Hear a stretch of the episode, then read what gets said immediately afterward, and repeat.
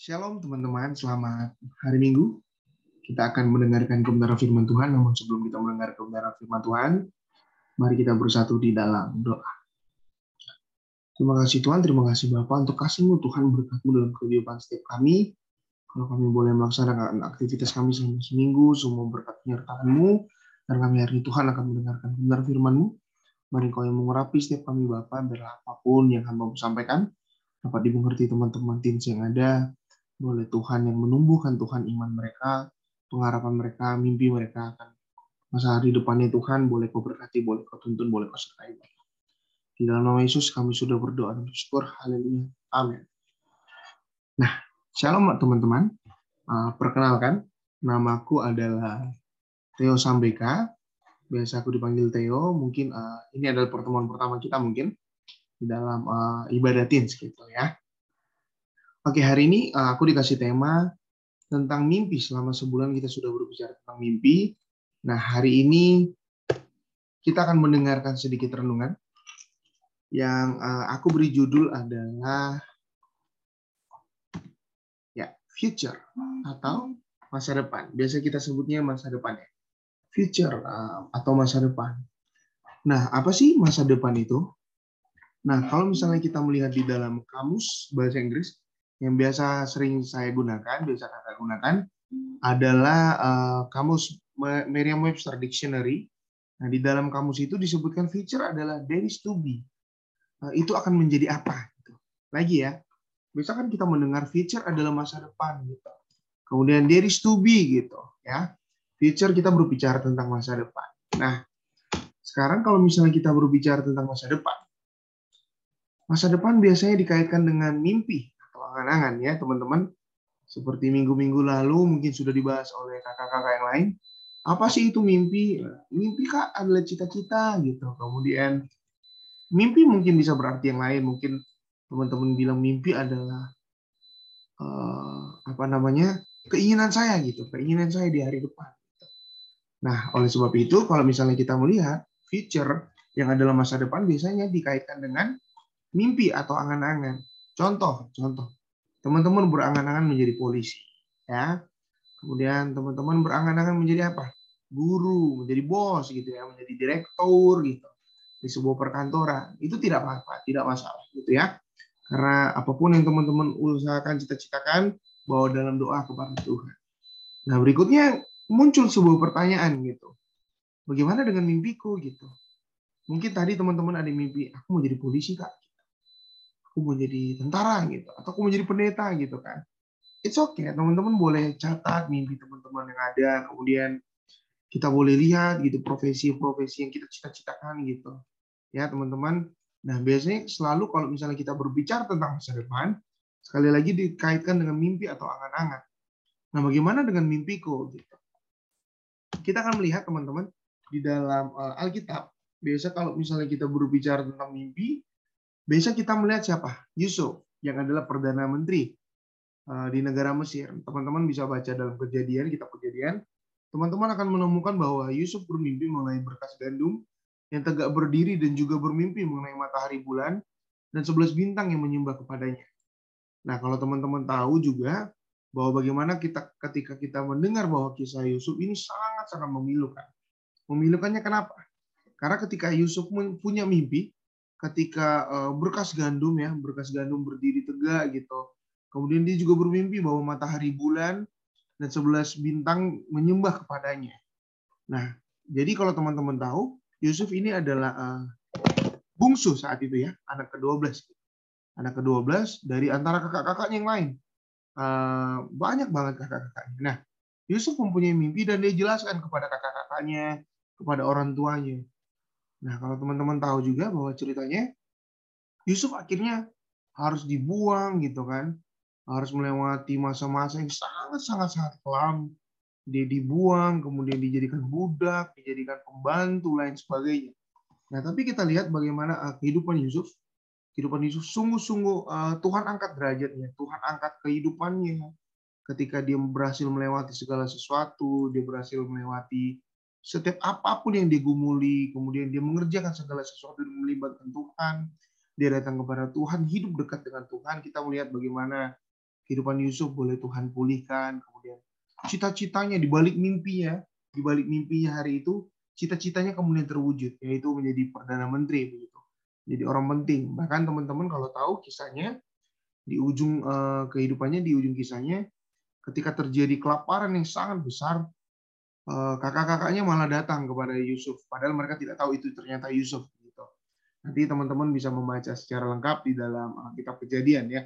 Kalau misalnya kita mendengar tentang masa depan, uh, tentang mimpi, biasanya kita mendengar tentang Yusuf.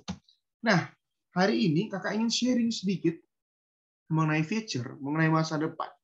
Kenapa kakak kasih tanda tanya di sini? Karena kakak ingin membawakan sesuatu yang mungkin agak sedikit lain, mungkin baru teman-teman pertama kali dengar gitu ya. Nah, hari ini kita akan belajar bagaimana masa depan yang sebetulnya tidak diinginkan oleh salah satu tokoh Alkitab.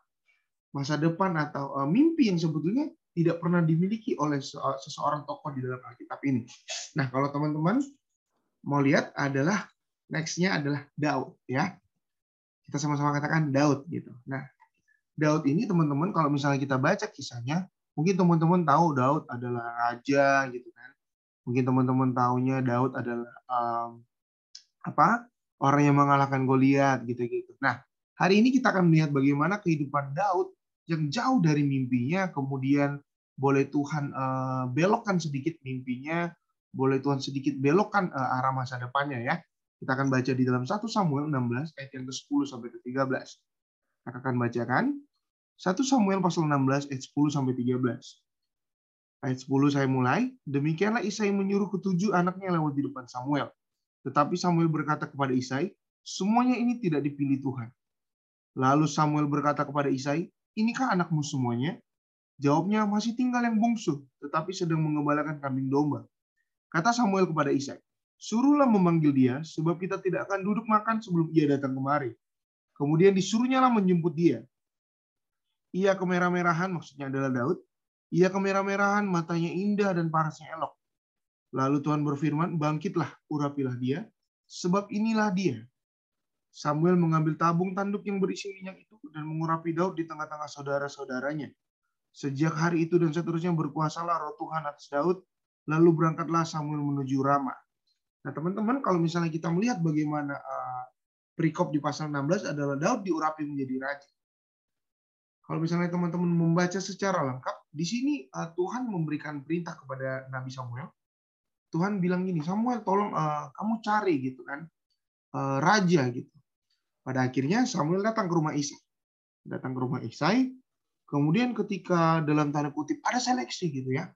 Ada seleksi, kemudian maju abang-abangnya Daud, dilihat abang-abangnya Daud ada yang keker gitu kan, ada yang brewok, pokoknya ganteng deh, maskulin gitu, maco berotot gitu kan.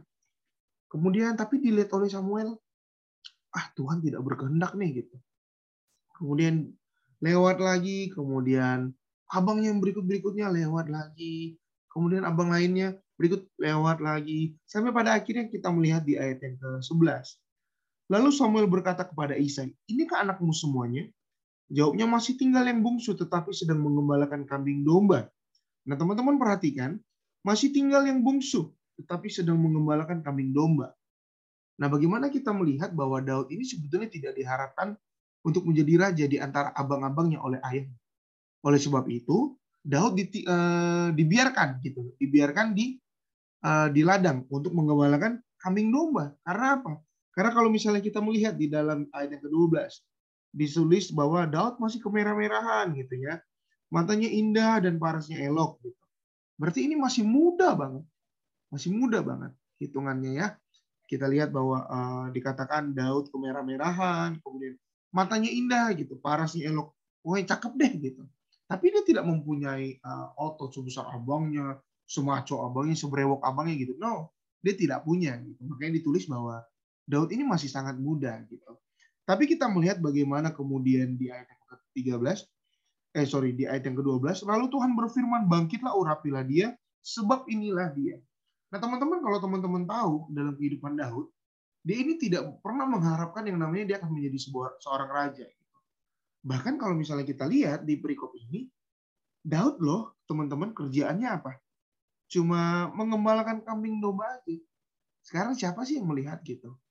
Tidak ada yang memperhitungkan bahwa seorang Daud yang masih kemerah-merahan ternyata dipilih oleh Tuhan melalui kehendak Tuhan, melalui Nabi Samuel diurapi menjadi raja.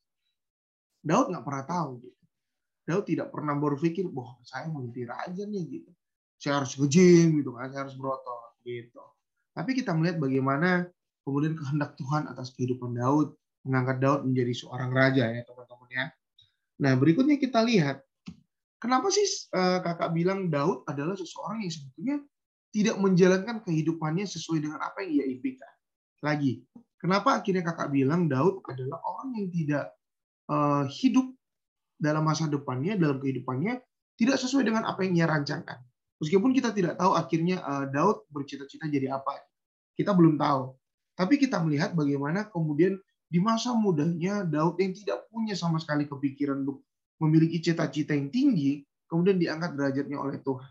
Yang pertama, kita belajar bagaimana ketika Daud diremehkan karena masih muda, bahkan oleh lingkungan terdekat.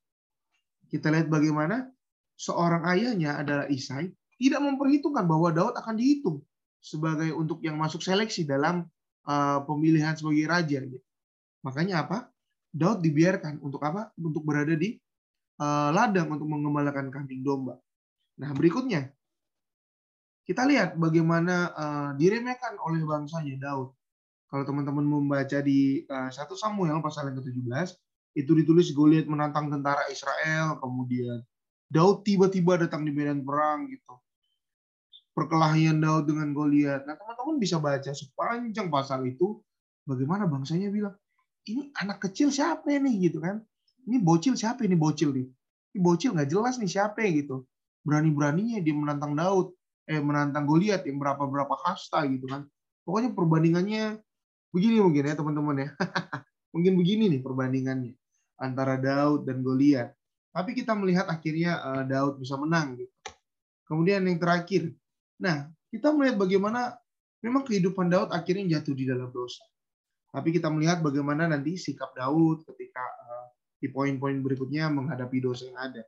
Nah mungkin tiga tiga uh, hal ini teman-teman rasakan gitu. Mungkin kita terlalu muda, kita ngomong, wah saya mau jadi uh, ilmuwan gitu, saya mau jadi astronot. Mungkin sekeliling kita bilang, ah kamu mah masih kecil gitu, kamu jangan terlalu berandai-andai gitu kan, kamu jangan terlalu mimpi yang besar gitu. Nah, akhirnya ini kan bisa meruntuhkan teman-teman. Bisa akhirnya berpikir, ya sudahlah, yang penting saya masih hidup, saya masih bisa bekerja nantinya. Gitu. Kemudian mungkin kita diremehkan oleh sekitar lingkungan pergaulan kita.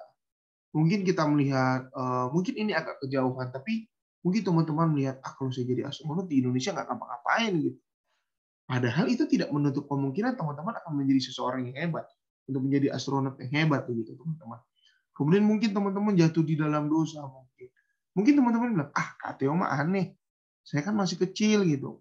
Masih teens gitu. Belum belum terlalu apa dengan kehidupan yang ada gitu. Tapi kok Teo tulis jatuh dalam dosa. Nah, teman-teman, nanti kita akan lihat di poin berikutnya kenapa kakak masukin poin uh, Daud ini jatuh dalam dosa. Nah, tiga hal ini yang menjadi perbandingan kenapa Kak Teo mau sharing Daud adalah seseorang yang tidak uh, hidup sesuai dengan apa yang ia impikan, tetapi ia diperkenankan oleh Tuhan untuk menghidupi kehidupan yang ada. Gitu teman-teman ya. Nah, sekarang kita masuk poin yang pertama. Daud, kenapa harus Daud gitu? Balik lagi ke cerita asalnya. Bagaimana kita melihat seorang Daud adalah orang yang tidak diperhitungkan sama sekali oleh keluarganya. Tapi kita melihat bahwa ketika Daud menjalani perannya sebagai raja, eh, dia memiliki tiga poin, tiga hal yang eh, kakak akan ambil sebagai eh, catatan buat kita hari ini, sebagai pelajaran khotbah hari ini. Nah, yang pertama adalah selalu bersandar dan mencintai firman. Kita sama-sama baca ya. Satu, dua, tiga. Selalu bersandar dan mencintai firman Tuhan. Kita buka di dalam Mazmur 119 ayat yang 97. Nah, mungkin teman-teman juga ingat Daud adalah penulis kitab Mazmur. Ya, kita buka dalam Mazmur 119 ayat yang ke-97. Eh, sorry. Ayat yang ke ayat yang ke-57 ayat yang ke-57 dan ke-5 dan ke-97. Ya, teman-teman, kita baca yang ayat 57 dulu. Bagianku ialah Tuhan, aku telah berjanji untuk berpegang pada firman-firman. Kita baca di sini bahwa bagaimana ketika Daud dalam kehidupannya, dia berkata, bagianku adalah Tuhan, hidupku adalah Tuhan. Ya, teman-teman, hidupku adalah Tuhan. Gitu. Aku telah berjanji untuk berpegang pada firman-firman. Nah, kita lihat dalam ayat yang ke-97. Betapa aku cintai Tauratmu, aku merenungkannya sepanjang hari. Nah, teman-teman kalau misalnya kita membaca betapa kau mencintai firman Tuhan, ya. Betapa akhirnya dia mencintai firman Tuhan yang sangat luar biasa. Ketika Daud menuliskan ini, Daud juga sadar bahwa kecintaannya akan firman Tuhan akan membuahkan hasil. Akan membuahkan hasil apa? Keselamatan dari Tuhan, berkat dari Tuhan, bahkan seluruh pekerjaannya disertai oleh Tuhan. Nah, teman-teman, di bawahnya lagi ditulis, aku merenungkannya sepanjang hari. Merenungkan termasuk adalah apa? membaca kebenaran firman Tuhan, kemudian mendengar firman Tuhan dengan baik. Terlebih kita melakukan apa yang kita baca, apa yang kita renungkan. Oke, teman-teman. Yang pertama dari Daud ketika dia tidak menjalani kehidupan dengan sesuai dengan apa yang dia cita-citakan, bukan apa yang tidak dia pikirkan gitu. Kuncinya adalah apa? Selalu bersandar dan mencintai firman Tuhan. Yang kedua, kita belajar bagaimana Daud ketika diremehkan oleh bangsanya, ketika menantang uh, Goliat, kita melihat di dalam 1 Samuel 17 ayat yang ke-45. 1 Samuel 17 ayat yang ke-45, kakak bacakan. Tetapi Daud berkata kepada orang Filistin itu, Engkau mendatangi aku dengan pedang dan tombak dan lembing, tetapi aku mendatangi engkau dengan nama Tuhan semesta alam. Allah segala barisan Israel yang kau tantang. Teman-teman, dalam cerita ini kita melihat tadi bahwa kita juga sudah bahas Daud ini sangat amat-amat diremehkan. Karena apa? Tadi kita baca di 1 Samuel 16, ia masih kemerah-merahan, kemudian berparas polos, matanya bagus gitu-gitu. Jadi kelihatan banget masih polos, masih remaja banget gitu. Tapi ketika dia punya keberanian, dia punya iman kepada Tuhan, akhirnya dia bisa mengalahkan Goliat. Nah, teman-teman zaman sekarang memang tidak ada Goliat. Tapi teman-teman bisa perhatikan begini, ketika kita mempunyai sebuah masalah yang besar, ketika kita ingin mencapai tujuan kita, ketika kita ingin mencapai cita-cita kita ke depannya, mungkin kita mengalami beberapa hal, beberapa tantangan dan lain sebagainya. Tapi kita mau belajar kepada Daud ketika apa? Ketika uh, ketika Goliat mendatangi Daud dengan pedang dan tombak dan lembing. Tetapi Daud mendatangi Goliat dengan berkata, dengan nama Tuhan semesta alam. Teman-teman, ini penting banget. Ini zaman dulu, Daud berhadapan dengan Goliat. Berhadapan dengan Goliat, taruhannya nyawa, teman-teman. Dengar, nyawa taruhannya. Mungkin nanti teman-teman bilang, wah saya ngadu nasib kak, gini, gini, gini. Saya tidak bekerja sesuai dengan apa yang saya cita-citakan ke depannya begitu. Saya tidak ada dalam kondisi yang betul-betul saya rindukan dari kecil gitu. Tapi teman-teman harus apa? Selalu bersandar dalam mencintai firman Tuhan dan kemudian percaya penuh kepada Tuhan. Kita lihat imannya Daud mengangkat apa? Mengangkat kekuatan untuk Daud, memberikan kekuatan untuk Daud. Untuk apa? Untuk bisa mengalahkan Goliat, untuk bisa mengalahkan permasalahan kehidupan. Amin teman-teman. Ketiga, berikutnya. Tidak anti kritik. Nah, tadi kenapa waktu di poin-poin sebelumnya kakak ada tulis jatuh dalam dosa. Nah, poin yang ketiga adalah tidak anti kritik. Kita baca di 2 Samuel pasal yang ke-12 ayat yang ke-13. 2 Samuel 12 ayat yang ke-13. Kakak bacakan. Lalu berkatalah Daud kepada Nathan, aku sudah berdosa kepada Tuhan. Dan Nathan berkata kepada Daud, Tuhan telah menjauhkan menjauhkan dosamu itu, engkau tidak akan mati. Nah teman-teman, ini pentingnya juga ketika kita uh, tumbuh besar dalam uh, komunitas yang ada, kita membutuhkan seorang teman. Membutuhkan komunitas, membutuhkan orang lain. Karena sejatinya adalah apa? Manusia adalah makhluk sosial, saling membutuhkan satu dengan yang lain. Amin teman-teman. Nah, kalau misalnya kita membaca di 2 Samuel 12 ini, perikopnya berbunyi Nathan memperingatkan Daud sehingga Daud menyesal. Nanti teman-teman bisa melihat bagaimana jatuh uh, Daud jatuh dalam dosa. Kemudian Nathan ini datang sebagai apa? Sebagai yang mengkritik, sebagai tukang kritik tindakannya Daud. Tetapi Daud menerima dengan apa? Menerima dengan baik. Nah, begitulah nanti kehidupan teman-teman gitu. Kita jadi orang tidak boleh anti kritik. Maksudnya apa? Ketika contoh, kakak dikritik oleh orang lain, kakak marah. Wah itu tindakan saya udah paling benar gitu. Padahal orang lain juga bisa jadi benar untuk menilai tindakan apa yang kakak lakukan. Nah itu tidak baik gitu ya. Makanya ketika kita bertumbuh dewasa, mungkin ketika kita tidak menjalani kehidupan kita dengan sesuai apa yang kita bicarakan hari ini, mungkin teman-teman contoh tadi uh, memiliki cita-cita sebagai polisi mungkin sebagai uh, perawat mungkin guru mungkin atau bahkan pendeta mungkin. Ya teman-teman mungkin teman-teman akan ber, akan bilang ah saya tidak hidup sesuai dengan apa yang saya mau saya tinggalin Tuhan. No nggak boleh begitu. Kalau teman-teman hari ini mendengar kebenaran firman Tuhan ini yang pertama adalah selalu bersandar dan mencintai firman Tuhan kemudian kita percaya penuh kepada Tuhan dan yang terakhir adalah tidak anti kritik dengan apa yang kita lakukan ya, teman-teman percayalah sama kakak, Tuhan akan pegang kehidupan kita. Mungkin minggu-minggu lalu kita uh, apa namanya diajarkan bagaimana kita menyusun mimpi, menyusun pola hidup. Tapi hari ini kita dengar bagaimana ketika Daud tidak hidup sesuai dengan apa yang ia, ia kehendaki, sesuai dengan apa yang ia ingini. Tapi kita lihat ketika Daud menjalani itu dengan Tuhan, kita lihat bahwa apa? Daud selalu bersandar mencintai firman Tuhan percaya penuh kepada Tuhan dan tidak anti kritik. Amin teman-teman. Tiga hal ini adalah menjadi bekal untuk Mungkin kita ngomong, ah ini mah masih lama. Saya mah masih ngejar cita-cita sih. Saya masih lama banget. Tapi teman-teman harus sadar, dalam kehidupan sekarang, era sosial media sekarang, kita sering diruntuhkan oleh keinginan-keinginan yang jauh di atas sana, yang kita tidak bisa capai. Ya teman-teman, terkadang ekspektasi kita terhadap apa yang kita cita-citakan membuat kita runtuh. Gitu. Nah, tapi balik lagi ketika kita sadar kehidupan kita adalah uh, campur tangannya Tuhan, semuanya akan Tuhan. Amin. Sebelum masuk pembacaan yang firman yang terakhir, kakak ada, ada sedikit kesaksian.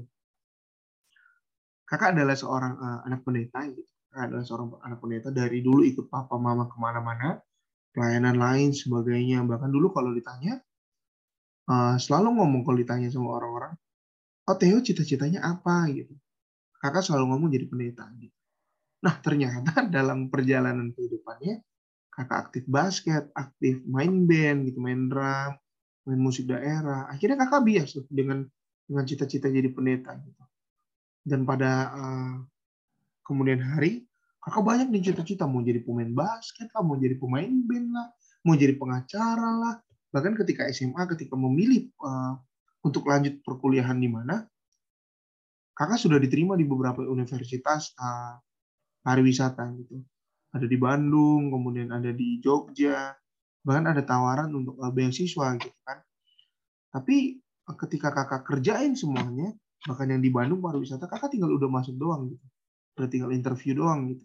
Tapi ternyata uh, orang tua kakak tidak mendukung.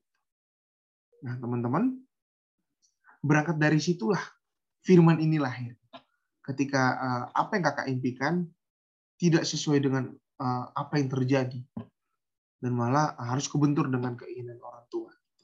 Tapi kakak sadar bahwa apa kehidupan kakak itu adalah berkat Tuhan, berkat Tuhan, perkenanan Tuhan dalam kehidupan kakak. Memang kakak ber, kakak berontak banget tuh, sampai uh, nggak mau ngobrol sama orang tua dan lain sebagainya. Tapi di satu sisi kakak percaya bahwa apa pun yang uh, Tuhan kerjakan dalam kehidupan kakak adalah rencana dan kehendak Tuhan gitu. Makanya kakak rindu untuk share hari ini mengenai hal ini gitu. Pada akhirnya kakak sekarang ada di semester 6, uh, eh, udah tiga tahun nih kuliah, udah tiga tahun kuliah di Sekolah Tinggi Teologi Betel Indonesia di Petamburan. Dan akhirnya setelah beberapa tahun, uh, beberapa lama berkuliah pendeta gitu, kuliah pendeta, akhirnya kakak sadar bahwa ah, memang rancangan Tuhan yang terbaik buat kakak. Mungkin kalau misalnya uh, kakak nekat untuk ambil pariwisata dulu mungkin tidak akan kita bertemu hari ini gitu. Kakak tidak akan mempunyai lingkungan yang baik gitu. Tidak tidak akan mempunyai uh, teman-teman yang support melalui pelayanan kemudian tidak mengingatkan untuk jam doa dan sebagainya. Dan akhirnya kakak bersyukur gitu untuk proses yang boleh Tuhan kasih proses yang boleh Tuhan izinkan dalam kehidupan asalkan tiga hal ini kita pelajari sama Daud selalu kakak renungkan gitu. Makanya ketika dikasih tema, uh, Kak Charlie kemarin ngomong, tolongnya uh, sharing di di teens bawain tentang mimpi. Gitu. Mungkin eh, rekan-rekan kakak yang lain, kakak-kakak yang lain mungkin sudah bahas ya mimpi itu apa gitu. Kemudian eh, kalau mimpi kita mau terwujud, kita harus mencintai firman Tuhan. Betul banget. Kita harus turut kehendak Tuhan. Tapi ingat, ketika kita tidak sesuai, ketika kita hidup tidak sesuai dengan apa yang kita cita-citakan, jangan sampai teman-teman menyerah. Ya, mungkin hari-hari ini kita cita-cita jarak, jarak pendek gitu. Wah nih, udah mau bagi rapot nih, ya kan? Mau bagi rapot, kayaknya saya juara satu nih. Gitu. Saya juara satu. Tapi kenyataannya kita juara dua gitu. Ya teman-teman di kelas gitu. Nah teman-teman harus sadar, mungkin ada sesuatu yang kurang dalam kehidupan kita. Oleh sebab itu kita tidak boleh anti kritik. Ya teman-teman tidak boleh anti kritik. Kemudian sadar, oh berarti ini bukan kehendaknya Tuhan, berarti saya masih ada kurangnya. Kita percaya penuh kepada Tuhan. Tuhan yang akan mengatur kehidupan kita. Amin. Dan paling terakhir, kita baca sama-sama ya. Di bagian yang sini kita akan baca sama-sama. Kakak sengaja masukin dua versi biar agak lebih paham gitu. Ya. Satunya kakak kasih lingkaran juga. Nah, ini nanti teman-teman boleh baca. Kita baca yang ini, Yeremia 29 ayat 11. Sama-sama kita baca 1, 2, 3. Sebab aku ini mengetahui rancangan-rancangan apa yang ada padaku mengenai kamu. Demikianlah firman Tuhan, yaitu rancangan damai sejahtera dan bukan rancangan kecelakaan, untuk memberikan kepadamu hari depan yang penuh Sekali lagi kita baca, dengan iman, dengan sungguh-sungguhnya, sebab aku ini mengetahui rancangan-rancangan apa yang ada padaku mengenai kamu. Demikianlah firman Tuhan, yaitu rancangan damai sejahtera dan bukan rancangan kecelakaan, untuk memberikan kepadamu hari depan yang penuh harapan.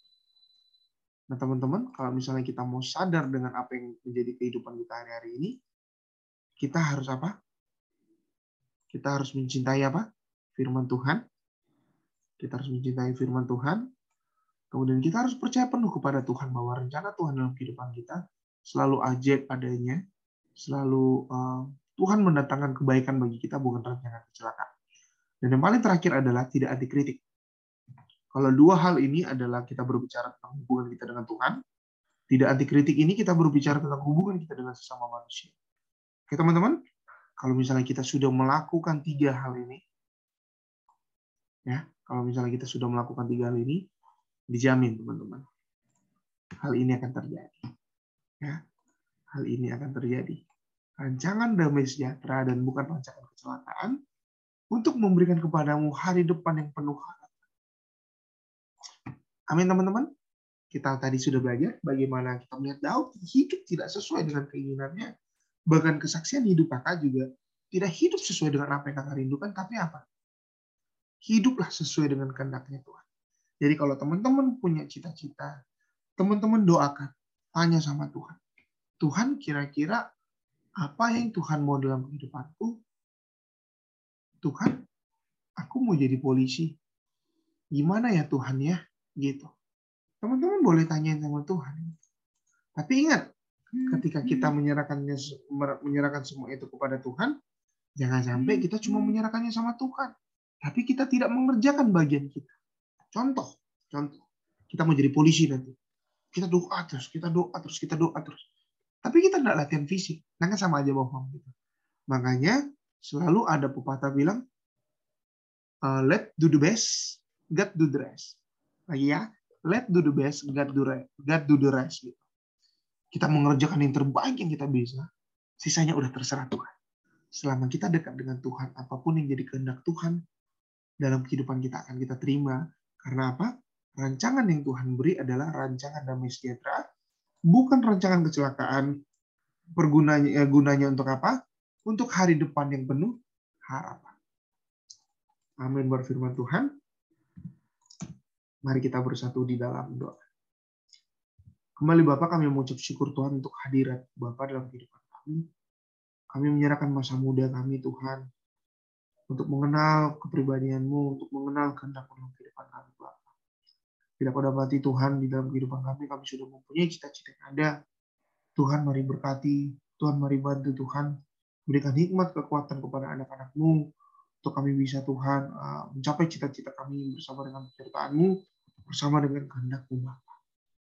Kami Tuhan seperti Daud, memiliki sikap hati mencintai firman-Mu, tunduk kepada Engkau, dekat dengan kepribadian-Mu, dan tidak anti kritik terhadap apa pun yang teman-teman kami boleh kritik. Tuhan yang mengizinkan kami untuk mendengar kebenaran firman ini, maka Tuhan juga akan menumbuhkan kebenaran firman yang ada Bapak. Hamba serahkan teman-teman hambamu, rekan-rekan hambamu, mendengarkan kebenaran firman ini. Mari Tuhan yang menolong, Tuhan yang memberkati. Apa pun yang menjadi pergumulan mereka hari-hari ini, masa depan mereka, cita-cita mereka, hamba serahkan kau semuanya ke dalam tangan kasih. Mari Tuhan yang menuntut setiap langkah hidup kami, keberkati kedua orang tua kami, keberkati family kami, keluarga kami, keberkati sekolah kami, keberkati apa pun yang kami gumuli hari-hari ini, Tuhan buat segalanya berhasil untuk untung Tuhan. Kiranya damai sejahtera, berkat, sukacita, rancangan hari depan yang Tuhan berikan akan turun ke atasmu hari ini, besok, bahkan sampai selama-lamanya. Di dalam nama Tuhan Yesus kami sudah berdoa dan bersyukur. Haleluya. Amin. Ya, amin buat kebenaran firman Tuhan. Sampai ketemu lain kesempatan. Tuhan Yesus memberkati. Ingat, cinta Tuhan. Amin. Puji Tuhan. God bless you.